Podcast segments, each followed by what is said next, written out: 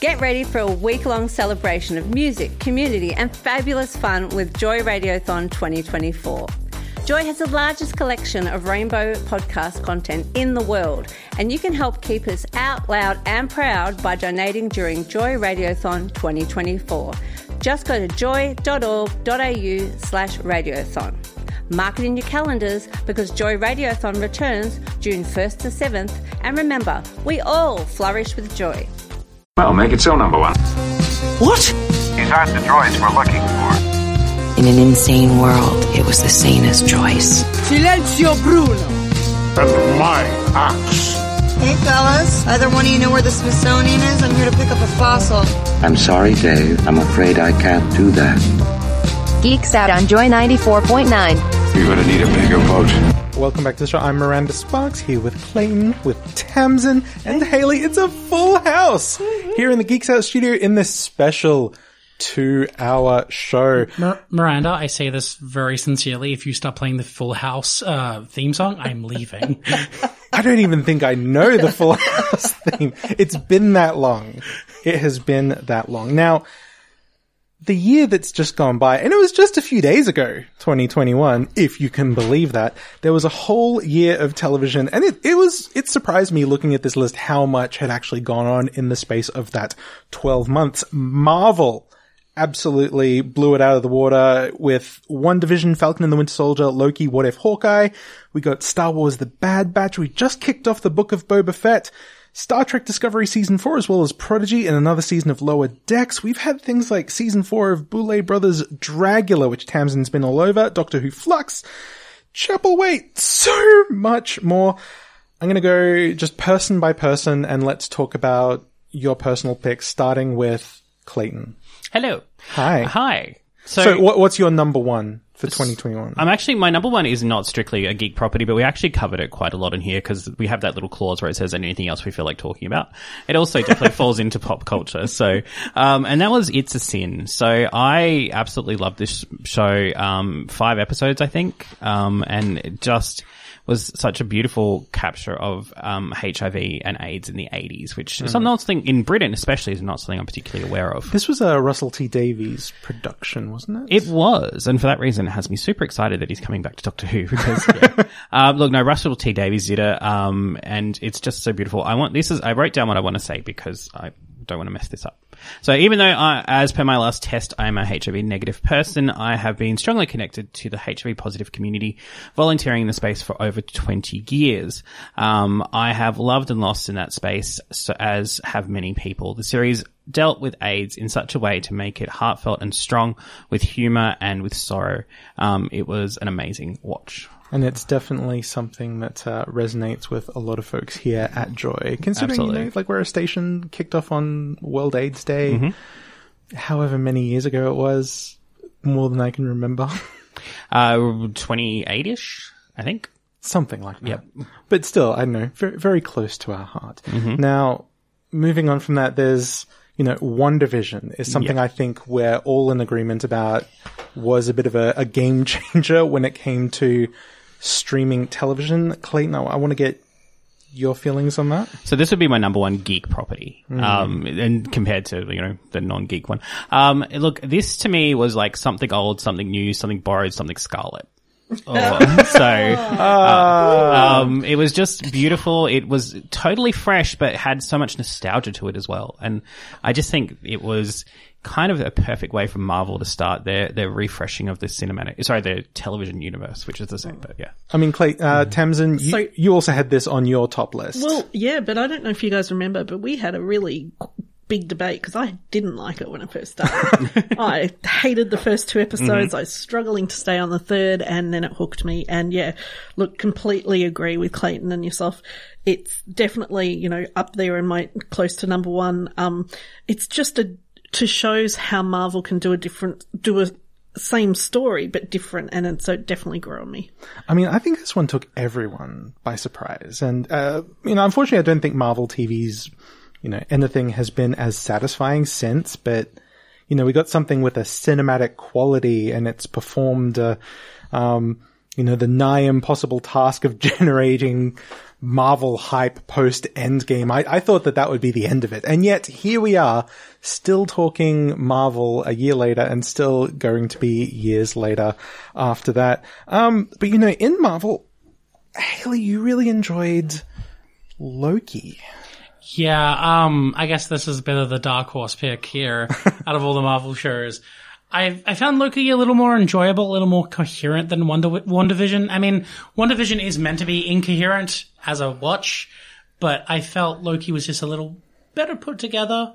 Um, I enjoyed an expl expl expl words um, exploration. Uh, Yes, there we go. Uh, of Loki as a character. Um, the fact that he's so narcissistic, he can only love himself with Sylvie. That's a lot of. It's a fun little st- touch. Um, it was there was no real like any other major characters. Like WandaVision, you had to spe- share limelight with uh, one of the uh, Miss Marvels, uh, the Vision, her kids, um, Speed, and he's not called the Asgardian anymore. Is Yeah, he? he used to, he used to be called Wiccan. Wiccan, for a while. Wiccan, Yeah. yeah. And Wiccan, Though I think they've changed that again. yeah, they Give it 10 so- minutes. Give it ten Um, minutes. He'll become the next Yellow Jacket. Just yeah, there was for this. That's for this that's for all the Marvel Comics fans. right up until the end, it was just all focused on Loki, and then we got that big kind of kick in the door reveal uh, with uh, Kang, which was a lot of fun. Was a- Spoilers. oh, spoilers! So it's got to be careful of spoilers. It's gotta be spoilers. Well, although it's hard to tell what's a spoiler these days. Yeah, you know, right? There's so many of them flying around. I do want to turn back to Tamsin for a minute. You've you've been loving stuff that's coming out of the the Star Trek Yeah, universe. so what I what I thought really quick, like for that whole like both Star Trek and Star Wars, there was some really good releases this year with Star for kids and parents to watch.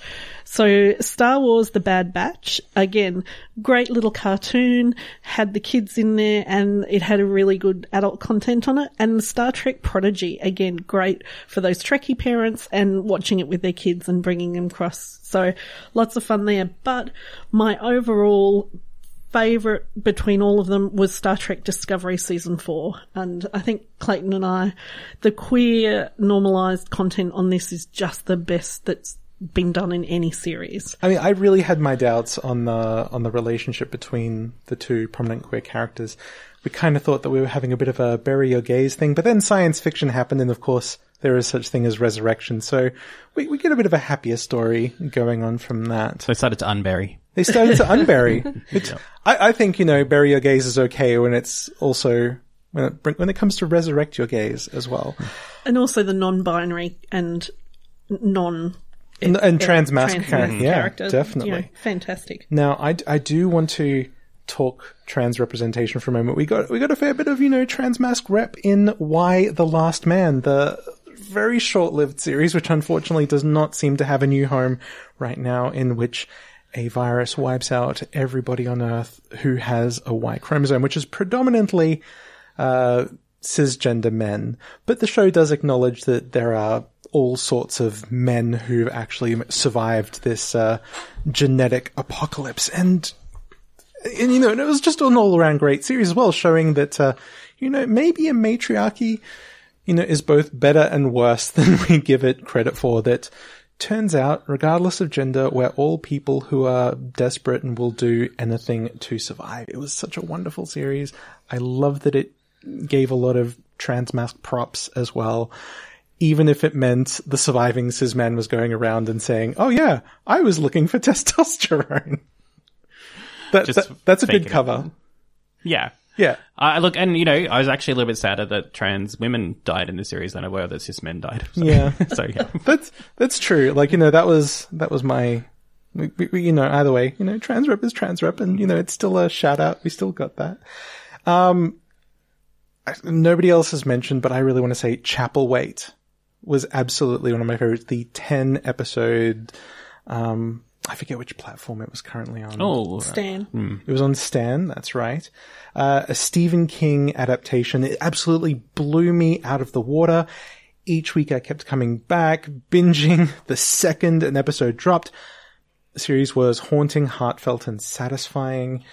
And strangely wholesome because this is a, this is a, a period horror piece that, you know, also just has just a really lovely family in it, you know, with Adrien Brody playing a very stoic father who's also very, you know, very loving towards his children as well, even with all of this horror happening around him. Plus, it's a horror story in which people do not make terrible decisions.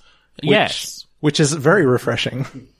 And they kept finding reasons to take Adrien Brody's shirt off, which is fine too. So I mean, um, I mean, I'm all for that. Mm-hmm. Now, Invincible, Haley, you and I are in total agreement on this one. Yeah, I found it to be one of the best shows this year. Um, I I'm going to be honest. I went into it uh, thinking I was going to hate it. I absolutely, I was, I thought this was going to be like Watchmen all over again, and I was just going to go into this just like I went into the the movie Watchmen movie and just be like, I'm going to hate every single moment of this. But no, I loved it. It was it was both a deconstruction and a love letter to superheroes, which is really really refreshing to see. Um, and I just had to get more, so I ended up like binging the comics for like, I think there was like 12 days straight when no one could really contact me. And I just emerged from my cave and like, I have read the entirety of Invincible. Give me props and possibly head pats. That that is a lot of Invincible. I think I think it was uh, like 150 issues or something. I, yeah, close to. That's, it's, I think it's like more 160. I'm not too sure. I can't quite remember. I just remember I read a lot of it. Now, when we talk superhero deconstruction, we talk things like uh, Watchmen um, is a good classic. Uh, the Boys is probably the most prominent example of the moment.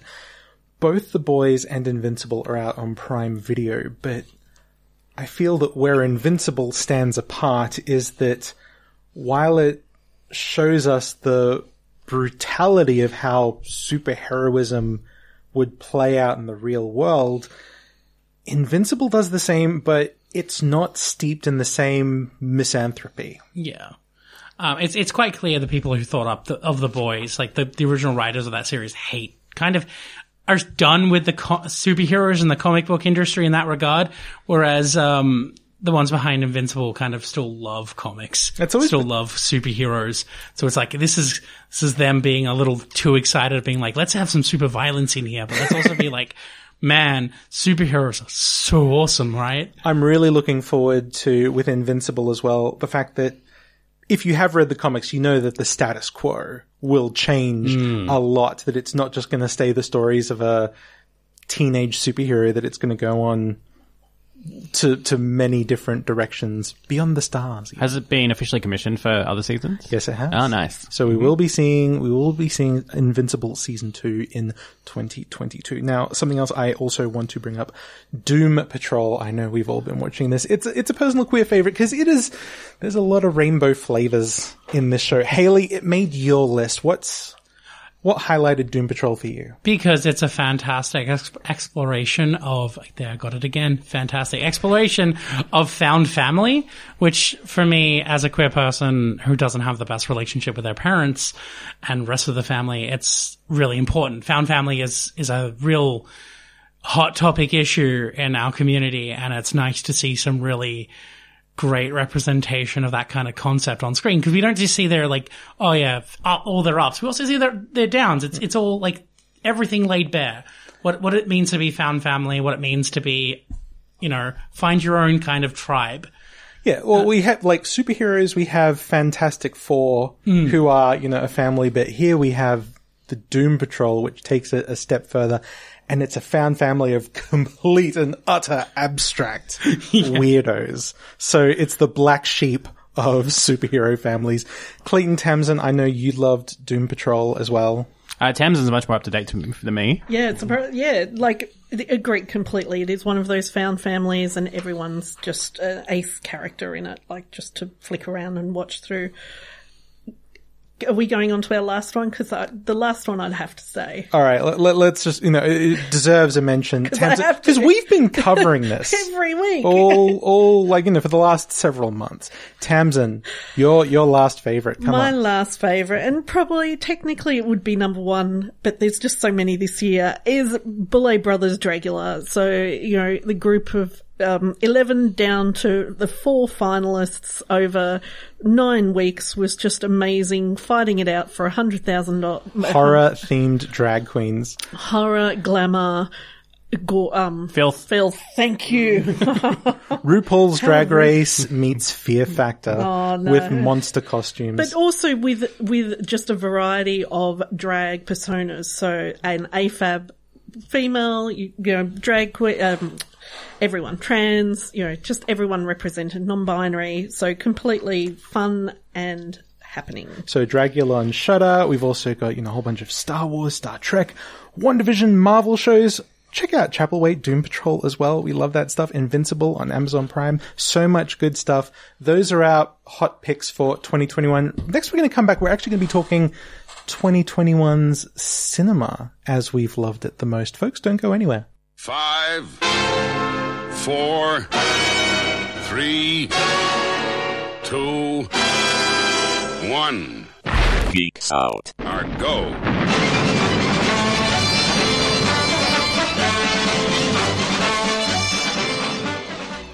Welcome back to our special two hour episode where we're discussing the best things of the year that's been, as well as talking all the great stuff that's going to be coming out in this year. As- We're being visited by three ghosts tonight. The ghost of Christmas past, no, New Year's past and present. New Year's then present, future. New Yeah. Year's future. Yeah. There we go. Yeah. Right now we're going to be talking, uh, myself, Miranda, Clayton, Tamsin, and Haley are going to be talking our top films of 2021. We've had so many out. Marvel has given us Black Widow, Shang-Chi, The Eternals, Spider-Man No Way Home, Disney's dropped Encanto, Jungle Cruise, and Raya and the Last Dragon on us. We recently had The Matrix Resurrections, The Green Knight, Willy's Wonderland, Paranormal Activity, Free Guy, The Suicide Squad, Justice League, The Snyder Cut, The Conjuring, The Devil Made Me Do It, Old Gunpowder Milkshake, F9, The Fast Saga, and so much more. I want to start, like, Tamsin, you know, tell me your top of 2021. Uh, look, I actually went nobody for my top of 2021 because that was just came out of left field and did not expect it at all to be as good as it was. Um, so nobody was from Sal, Saul, Saul Goodman. Saul Goodman. Bob Saul Goodman Odenkirk from Better Call Saul, originally Breaking Bad. He just stepped out to just this character that you just never would have seen coming from his kind of demeanor. Um, so it's just clever. Yeah, he usually plays sleazy agents and lawyers in whatever it is he's doing, and this time he's playing a working class husband. Yeah. And he ma- he manages to pull it off with some great action as well. One thing I loved about that film, Tamsin, is the dialogue. Oh. It was just so brilliantly understated. We we had a great action movie that didn't lean into cheap quips.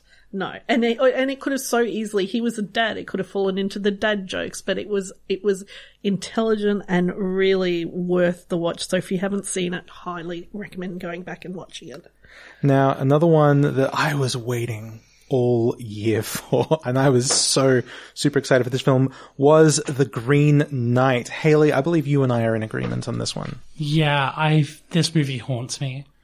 It's such a great exploration of both like retelling of myths and toxic masculinity Yeah. and like putting yourself in situations before you're ready, that kind of jumping the gun kind of thing. I both identified and hated Gawain, right? So Gawain, yes. Gawain, yeah, I both identified and hated him so much, and it was Sorry, just Gawain. Gawain. Gawain. Yeah, can't forget that pronunciation. Yeah, there we go. Um, but it was just, it was a fantastic exploration of like these tales, like get retold over and over and over again. Like what's true, what's myth, what does it really matter? It's, yeah. I, I would have thought, um, you know, Tamsin, you saw this film on my recommendation. You and I generally disagree when it comes to pace, and this was a very, a very slow, methodical film. I would have thought you'd have hated it. I didn't that go. hate it. I didn't love it. Definitely isn't in my top favorites, but it was worth the watch. It is a, It's- it's, it's- yeah. absolutely a cinematically beautiful film. It's so beautiful and and I was ready for the pace, so it was what I expected. Mm. But yeah, beautiful cinematics. It did divide audiences because I think folks who went in expecting an Arthurian adventure epic, which I think, you know, was actually a lot of folks, you know, we're, we're going to be disappointed because, you know, we, we don't even get so much as a sword fight in this really. Um, you know, it's entirely a character piece. It's a deconstruction of the ideas of Arthurian romance and chivalry. And when I talk romance, I don't necessarily talk couples in love or anything like that, but rather the, the rose colored glasses that we tend to paint over historical figures and realizing that characters like uh, Gawain and Arthur aren't necessarily as wonderful the men as we've always painted them out to be. So it, it's definitely one of my picks of the year. Clayton, uh, you know, I want to know what yours is. You know, Uh, before I jump into mine, I want to um, make an observation about this was a year, and for a very good reason, where film um, was actually secondary to television. So really, the big releases of the year are actually all over the television because of COVID, mostly, and, and so it's a really interesting year. There aren't as many films to say I love so many films, and I yeah, yeah, definitely there was films I liked, but not as many as I'd normally go for. So my first choice here, um, I actually would have to go with Candyman. So the Jordan Peele led, um, directed by Nat, can't think of her last name. Um, so it's just, it was an amazing sort of reimagining slash continuation of this, the Candyman story. And I just loved it so much. Huge horror fan. I love the original Candyman and based on the work of a queer author as well. So I mean, this is uh this has a lot more. I haven't seen the first film. I have seen the new one, and it stands alone, and I can understand it on that basis. But they don't explore the themes of the first one as well as they do with the same sort of personal in depth as they do in the sequel. I understand. Yeah, it's um what I really liked about the sequel actually was it actually told more of the story about why certain things happened in the original that we didn't sort of understand how that could happen. Um and that was around um who the Candyman is and being a, a collection of entities rather than just one specific entity. So that was really great storytelling I thought and the new version covered so much um, interesting story and with great new ways of looking at it from a much more um, it's always been a black story but the sec- this more recent one had such more of a black storytelling to it so I mean, the first one had a white protagonist as well, Yes. and this one is, you know, definitely more a story, you know, by black creators, black stars, all of that. which is perfect for it Tamsin, you had strong feelings about this film as well. Oh, hugely. This is my best horror of the year. Um, 100% the commentary on current society and what, what's coming out of it and what's being put into it, um, with gentrification and across the board was fantastic. And yeah, as you said, Nina DaCosta, um, thank you as yeah, I, I, I looked it up for. but um, her portrayal and her direction with this one is complete. I actually watched the first one, and then watched this, just to, so I could sit there and look at the differences and how. And just get the full context. Yeah, exactly. And it, you didn't have to have done that. And as you said, you didn't watch the first one, and you know, standalone movie, completely, uh, you know, watchable, and loved it absolutely. where the real vil- villain is gentrification so, yeah. Now, Haley, I want to turn my attention back to you for a moment. One thing that you and I agree on, Evangelion 3.0 plus 1.0 thrice upon a time. You and I, as, as anime fans, have been waiting for the better part of forever for this film to come out. I, I feel like I aged at least 20 decades while waiting for this film. But wow, did they deliver. They, they I, it, it's hard to even put into words how, what this film meant as both an Evangelion fan and just as a very depressed millennial. um, it was, God, what a depiction of depression and what a depiction of like, it gets better. It was, oh, yeah. It's it's really interesting the journey the series has made. Um, originally, for folks who are not familiar, Neon Genesis Evangelion was a series produced uh, or created by Hideaki Anno um, for Gainax in Japan in the late 1990s. They ran out of funding in the last two episodes. Didn't quite get to finish the series as they wanted, but they did release a movie after. Anno wasn't totally happy with it, so thus was born the Evangelion rebuild series. We had one, two, three films come out. Starting the way the series did, but then going in a whole other direction. And we've been waiting, I think for the better part of a decade or more Yeah. for the final installment to come out. And, you know, I think we all anticipated a masterpiece, but not a masterpiece at this level. Anno, Anno has really lifted his game with this, and we've got this great piece of emotional, dramatic, science fiction machine horror with also, I love Japan's take on Christianity through a sci-fi lens. It's just such a, a weird, beautiful, horrifying beast. And, you know, if you have a chance to, to watch the film series, they stand on their own. Um, they're completely divorced from the series. Do check that out. That's, uh, that's our recommendation. I certainly remember you two fan personing out over it very much, very heavily Oh, yeah, on the. yeah. uh, I mean, you know. you know, it's Evangelion. It's giant robots. I mean, it's, not to love? it's, it, blah. That's all, that's all I have to say. um, I, I just want to throw in for myself, you know, a, a film that I loved this year was Willy's Wonderland, which, uh, if you, if you're not familiar, it's an adaptation of the video game Five Nights at Freddy's with the serial numbers filed off. so a lot of folks have been wanting to make a Five Nights at Freddy's, um, film, which is, you know, all about, you know, animatronic restaurant creatures that go crazy and, and butcher people.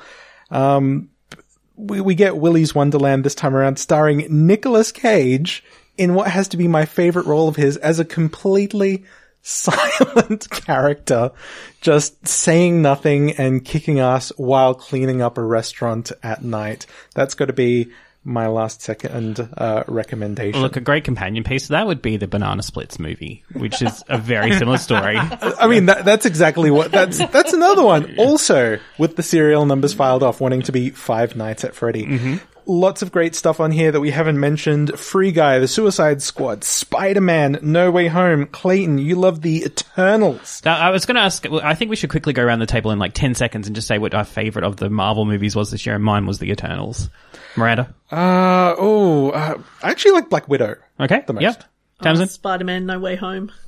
Haley? Yeah, Spider Man. Sorry, Miranda. Yeah, that, that's all right. Everyone's entitled to their opinion, and um, everyone's entitled to be wrong. Um, kidding, kidding, of course. Folks, you are listening to Geeks Out. We're going to be coming back for a second hour talking about 2022 and all the things we're excited for.